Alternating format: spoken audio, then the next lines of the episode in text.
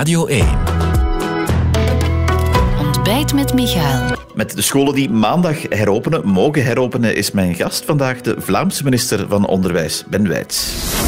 Radio 1. Altijd benieuwd. Goedemorgen, meneer de minister. Goedemorgen. In uw thuisgemeente Dorp, Ja, in het welkom. dorpscafé De Zwaan, met zicht op de dorpsschool hier wat verderop. Een van de 4000 scholen, denk ik, hè, die, Vla- die in Vlaanderen maandag weer open gaan. Eh, Is het met eh, ja, toch eh, wat vrees dat u naar die maandag kijkt? Ja, zoals de heropstart van zoveel activiteiten, denk dat we wel allemaal met eh, wat terughoudendheid en een beetje met een bang hartje eh, naar de toestand, naar de coronatoestand kijken. We zien ook de cijfers die de pan uitswingen in alle sectoren, dus eh, in onderwijs zal dat niet anders zijn. Want de scholen gaan open. Tot de krokusvakantie is het een goede twee maanden. Mhm. Is dat realistisch dat de scholen zo lang open blijven als die tsunami van Omicron echt op ons afkomt? Natuurlijk, ik denk dat we ook als samenleving toch wel een keuze moeten maken. En dan vind ik dat we prioritair moeten kiezen voor onderwijs. Het recht op leren van onze kinderen en jongeren, dat moet centraal staan. En dan vind ik dat je eh, eerder buiten de schoolmuren wat strenger moet zijn dan binnen de schoolmuren. Daarom is het ook goed, en heb ik ervoor geijverd om bijvoorbeeld die test- en quarantainestrategie deze week nog, om die te gaan aanpassen, om die te gaan versoepelen, om het ook allemaal haalbaar en doenbaar te maken voor onze schooldirecties, voor onze leerkrachten.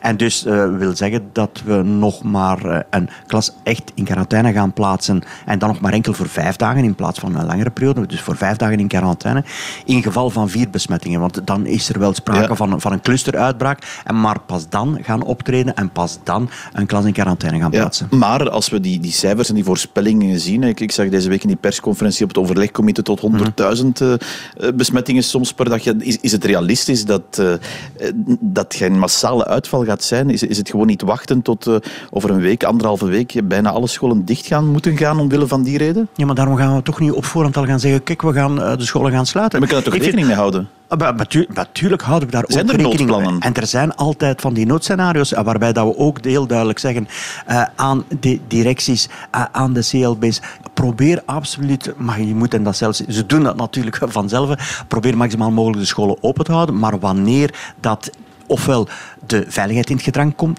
of de onderwijskwaliteit in het gedrang komt, ja, dan kan men overgaan tot het sluiten van een klas, desnoods ook een school. We hebben natuurlijk ook al doende geleerd en tot onze eigen schaanschande hebben we ook in eh, de vorige pieken, in de vorige golven, eh, zijn er ook klassen gesloten.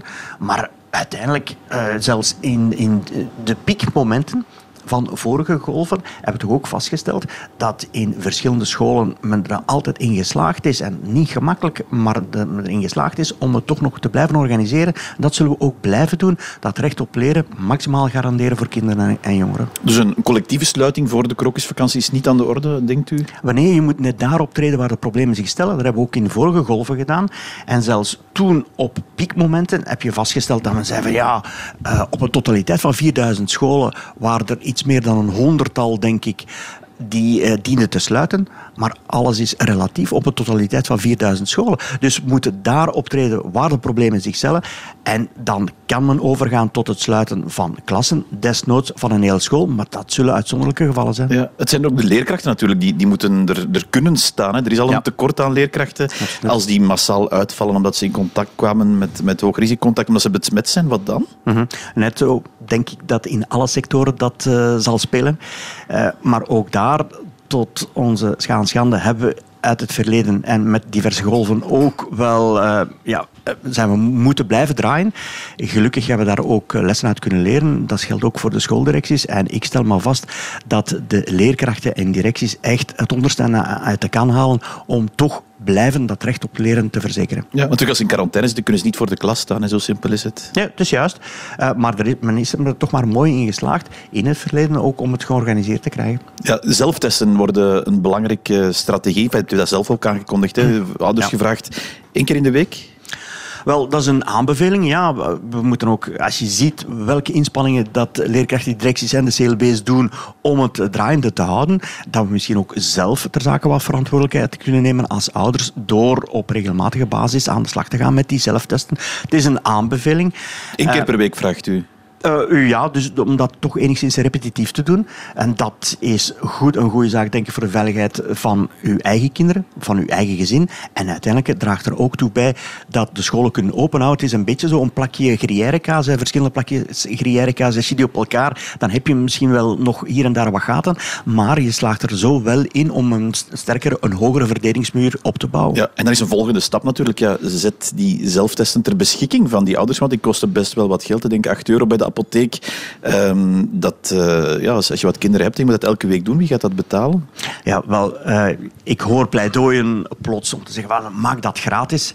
Nederland doet dat bijvoorbeeld. Hè? Je weet uh, gratis in dit land wat dat betekent, dat de Vlaamse belastingbetaler dat die opdraait uh, en dat hij uiteindelijk zelf zijn eigen zelftesten via de omweg van de overheid zijn eigen zelftesten zal ja, moeten maar dus u gaat ze niet ter beschikking stellen, voor alle die, duidelijkheid. En die ook van een ander. Ja. U, u stelt ze niet ter beschikking, zegt maar u. ik ga ervan uit dat wanneer mensen die zelftesten links laten liggen, dat men ook wanneer dat die zelftesten gratis zijn, dat men die ook links zal laten liggen. En drie, ja, het is een aanbeveling. Dus ook niet meer dan dat. Vandaag de mondmaskers bijvoorbeeld, zoals we die hier uh, gebruiken, die mondmaskers zijn verplicht. Die worden ook niet betaald. Dus het zou een beetje gek zijn dat datgene dat verplicht is, dat je daar niet ja. financieel voor Maar Nederland doet het bijvoorbeeld wel, die zelftesten ter beschikking stellen? Ook op een, op een andere manier. Wat wij wel doen, is voor de scholen, we hebben 18 miljoen euro uitgetrokken, waarbij dat we middelen ter beschikking hebben gesteld voor CO2-meters, maar ook voor zelftesten, maar in eerste instantie natuurlijk voor de leerkrachten. Ja, die CO2-meters, luchtverversers, allemaal, mm -hmm. het is niet nieuw natuurlijk, hè, maar ja. ik, ik krijg getuigenissen binnen van scholen die zo één CO2-meter hebben, die echt van klas naar klas gaat, dag per dag. Ja, zo kan dat toch niet werken? We hebben daarvoor ook de nodige middelen uitgetrokken. Uh, afgelopen jaar hebben we maar liefst 66 miljoen euro uitgetrokken voor veiligheidsmaatregelen ja. in de scholen, met ook een sterke aanbeveling om dit te gaan investeren ja, in met CO2-meter CO2 voor een hele school. En we hebben nog maar recent, 18, in de maand december, nog 18 miljoen euro uitgetrokken voor ook uh, zelftesten en voor CO2-meters. En in sommige scholen zal het inderdaad zijn dat één CO2-meter wordt gebruikt voor meerdere klaslokalen. Ja, je zit met een naar schatting een 100.000 klaslokalen in Vlaanderen. Dus uh, als dat kost ook allemaal veel geld. We hebben de nodige middelen ter beschikking gesteld. En de scholen gaan ermee ook aan de slag. We hebben een bevraging georganiseerd uh, via de onderwijsinspectie. Doen we op regelmatige basis. Uit de laatste uh, enquête blijkt dat meer dan 93% van de scholen effectief aan de slag gaat met die CO2-meters in de klaslokalen. Daarboven ook nog eens 6% die zegt, ja, maar wij hebben mechanische uh, ventilatie. Wij helpen ons via die weg. Ja, um, u zegt het is met een bang hart naar maandag kijken naar de komende weken. Afstandsonderwijs is iets wat uh, de voorbije twee jaar bijna is het al dat die corona duurt een, een, rol heeft gespeeld. Is dat iets wat die moeilijke periode van die omicron kan overbruggen als het, uh, als, als het laatste scenario, zeg maar? Well, nee, ik, ik, wil het maximaal mogelijk doen om ervoor te zorgen dat we uit die coronacrisis ook positieve gevolgen overhouden. We hebben bijvoorbeeld zomerschool op poten. Dat is echt een succes geworden. In de laatste editie afgelopen zomer 11.000 leerlingen en jonge, kinderen en jongeren die daaraan hebben deelgenomen. Uh, evengoed hebben we nu een beleid op poten gezet voor het eerst in de geschiedenis rond mentale welzijn voor de studenten. Maar zo wil ik er ook voor zorgen dat we uit die coronacrisis positieve gevolgen op overhouden op vlak van de onderwijskwaliteit. We hebben de Digisprong gelanceerd, een uh, investeringsoperatie van maar liefst ja, meer dan een half miljard euro. Mm -hmm. Meer dan een half miljard euro die we inzetten in uh, niet alleen in laptops, maar er ook voor zorgen dat de leerkrachten met die digitale leermiddelen ook aan de slag kunnen. Uh, maar ook als het gaat over afstandsonderwijs, ook daar zijn we, werken we een wettelijk kader uit, waarbij dat we dat ook misschien willen integreren in ons onderwijs, maar niet als alternatief voor onderwijs in de klas, wel als een aanvulling daarop. Vooral om bijvoorbeeld de, de laatste jaar. Uh, het vijfde en zesde jaar in het secundair onderwijs, om die meer klaar te stomen op het, hun latere leven, in, op de arbeidsmarkt, maar evengoed in het hoger onderwijs. Ja. Meer zelfstandigheid, meer verantwoordelijkheid bijbrengen. En dat je via die weg, en dus ook een geïntegreerd uh, afstandsonderwijs, dat je dat soms kan organiseren, zorgt ervoor bijvoorbeeld dat je leerlingen die een beetje achterstand hebben, dat je die ook op maat kunt bijspijkeren. En dat die studenten die uh, een beetje voorsprong hebben, dat je die meer kan prikkelen, kan uitdagen. Ja, maar dus dat, dat is het, het scenario op lange termijn. Op korte termijn is het een, een noodscenario toch nog ook de komende weken en maanden? Er is altijd een mogelijkheid waar uh, vooral in het secundair onderwijs uh, scholen zich van kunnen bedienen. Maar het is altijd als aanvulling op, niet als alternatief voor het klassieke onderwijs. Want het beste onderwijs wordt nog altijd gegeven in de klas door gedreven leerkrachten. Ja, maar dus de grote vraag is, wat gaat de komende weken aan besmettingen, aan ziekenhuisopnames, want dat is natuurlijk misschien de belangrijkste referentie leveren. Uh -huh. Er wordt gewerkt aan, aan, een, uh, aan een, een soort coronabarometer uh, om bij, uh, ja, afhankelijk van welke aantallen maatregelen te nemen. Zit onderwijs daar ook bij? ongetwijfeld wel. Nu, u spreekt als een buitenstaander, precies. Nee, nee, maar op dat vlak hebben we natuurlijk ook wel zelf als onderwijsveld, eh, verleden jaar nog maar zelf een eigen barometer uitgewerkt. Um, en hebben ook aldoende geleerd in die zin dat je dan ook wel beseft dat je die niet altijd detailistisch moet gaan opmaken. Dat je moet werken uh, per kleurencode, want wij hadden toen verschillende kleurencodes, gaan van geel over groen, oranje en rood. Uh, onze fout was toen geweest, denk ik, dat we die uh, heel, heel in detail hadden uitgewerkt. Waardoor dat je natuurlijk, je kan moeilijk al op, uh, op één moment gaan anticiperen op alle omstandigheden die ja. zich zullen aandienen in, de toekomst. Nieuwe varianten bijvoorbeeld, maar ook wijzigende wetenschappelijke, virologische inzichten. Dus alles uh, evolueert. Daarom is het wel zinvol om op grond van bepaalde criteria te, een basisset van maatregelen naar voren te schuiven. Maar ook niet meer dan dat, nee. want anders rij je jezelf vast. Maar dat wordt dus nu geïntegreerd in, in wat dan door het overlegcomité als een, als een echte barometer zal... Wij gaan natuurlijk... Bent u er voorstander van dat dat daarin zit? Ik heb daar uh, geen problemen mee, maar ik zeg u dat wij eigenlijk vanuit het onderwijsveld verleden jaar al klaar waren met zo'n barometer. Wij hebben die ook nog altijd ter beschikking. En we baseren ons nog altijd daarop ook om maatregelen te nemen.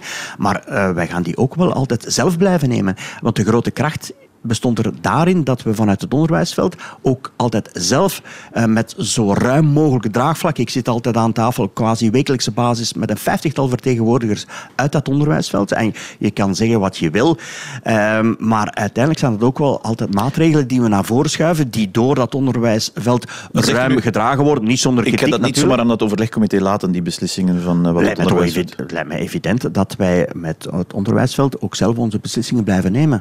Dat is toch evident. Ik vind dat wij onze, onze bevoegdheden op dat vlak, uh, ook binnen dat onderwijsveld, en uh, opnieuw, je kan ervan zeggen wat je wil, maar ik denk dat we erin geslaagd zijn om met vrij ruim gedragen maatregelen naar voren te komen. En uh, dat wil ik ook blijven doen. Ja. U, u, begon het gesprek met te zeggen, de focus moet zijn dat onderwijs moet uh, open blijven in de mate van het mogelijke. Dan moeten we misschien naar andere dingen kijken uh, om te zorgen dat het onderwijs kan open blijven. Naar wat dan bijvoorbeeld? Want u bent ook minister van Sport. Is dat dan een optie om daar dan dingen te sluiten als het echt de, de spuigaten uitloopt, die ik, besmettingen? Maar nee, maar ik hoop dat die barometer dan ook een aanleiding zal zijn om een beetje de lat gelijk te leggen. Want zoals die vandaag ligt, ligt die nogal onevenwichtig, to say the least. Vandaag moet je vaststellen dat bijvoorbeeld activiteiten binnen voor 200 mensen mogelijk zijn. Een concert van Iron Maiden kan met 200 mensen binnen, maar uh, met uh, evenveel mensen buiten op een rond een voetbalveld gaan staan kan dan weer niet in het kader van, van een jeugdmatch bijvoorbeeld. Dus dat is een beetje een ongelijke situatie. En ik hoop dat die barometer, dat we die aanleiding gebruiken om de lat gelijk te leggen. En dat we dus bijvoorbeeld een onderscheid maakt, niet naar gelang een sector, maar naar gelang de activiteit die wordt georganiseerd. Ja, u hebt zich als minister van Sport de voorbije weken, het was via tweets, denk ik ook wel geuit dat u niet tevreden was met die, met die maatregelen. We zijn hier ook in een café waar geen ja. uh, darts mag, snoeker, uh, ah, wel, die dingen. Wel, het is een, een goed voorbeeld. Hè? Ja, waarom zou je niet uh, toelaten dat, dat darts bowling, biljart, dat dat wel mogelijk is onder de voorwaarden voor de horeca, namelijk met permanent mondmasker, dan denk ik dat je daar toch weinig kwaad mee doet. Je kan, krijg moeilijk uitgelegd dat je enerzijds dat wij hier aan een horecatafel zitten, godzijdank, zonder mondmasker, maar dat je dan zelfs niet met mondmasker aan een biljarttafel mag staan. Ja, en dan komt het altijd tot diezelfde vaststelling, en daar wil ik het toch nog met u over hebben. Uh, het zijn beslissingen van het overlegcomité, mm -hmm. waar, waar u en uw partij toch vaak kritiek op heeft. Waar natuurlijk uw minister-president, trouwens ook uw collega Hilde Krevits, uh, aan tafel zitten. Dat, ja. dat blijft toch een vreemde situatie. Altijd die kritiek op iets waar uw minister-president, uw partijgenoot, zelf aan tafel zit. Dat is een heel ondankbare job. Wij proberen ook maximaal met de kern van de Vlaamse regering, de vice-minister-president en de minister-presidenten, op voorhand uh, voor een overlegcomité de violen gelijk te stemmen. Uh, dat lukt ook. Maar vervolgens moet die natuurlijk aan de slag in dat overlegcomité. En dan uh, is dat dikwijls een tapijtenmarkt. En dan komt men soms met uh, een uiteindelijk resultaat, een konijn met uh, een poot af en, en, een oor af. Dus ze hebben dan die ondankbare job om dat compromis vervolgens te gaan verdedigen. Ja, we zagen twee weken geleden, net voor de kerstvakantie, het sluiten van alles wat met cultuur te maken had. Uw -hmm. minister-president is ook minister van Cultuur. Dat heeft hij dus aan die tafel goedgekeurd. Maar dat is natuurlijk heeft altijd twee kanten. Hè? Dus enerzijds, als je mee kan beslissen over maatregelen die op het federaal niveau worden genomen, moet je natuurlijk ook ermee instemmen dat uh, in de kering dat men dan ook meespreekt over maatregelen op het niveau van de deelstaten. Ja. En dus dat is uiteindelijk die tapijtenmarkt die de, soms ontstaat. En daarom denk ik is het toch wel zinvoller om met zo'n coronabarometer aan de slag te gaan. Al was het maar om ervoor te zorgen dat maatregelen worden genomen die uh, veel meer evenwichtig zijn. Hoe is het eigenlijk met uw minister-president? Ja, prima. Ik denk dat hij een ondankbare job heeft. En als politicus, op een bepaald moment, we maken dat allemaal wel eens mee, dat je alle zonde Israëls over je heen krijgt. Dat uh, je niks goed kan doen. En ik denk dat uh, de kritiek op Jan Jan Bon soms echt veel te ver gaat. Maar zegt u nu dat, dat, dat hij... onterecht is, dat het oneerlijk is.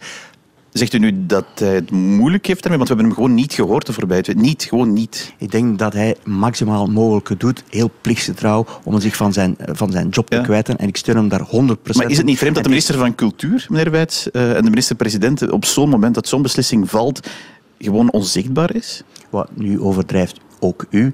Ik ja? denk dat hij zich kwijt van zijn job, dat hij maximaal mogelijk doet. Dat hebben we niet gehoord de voorbije weken, ook niet En daarom ook niet altijd op het podium springt.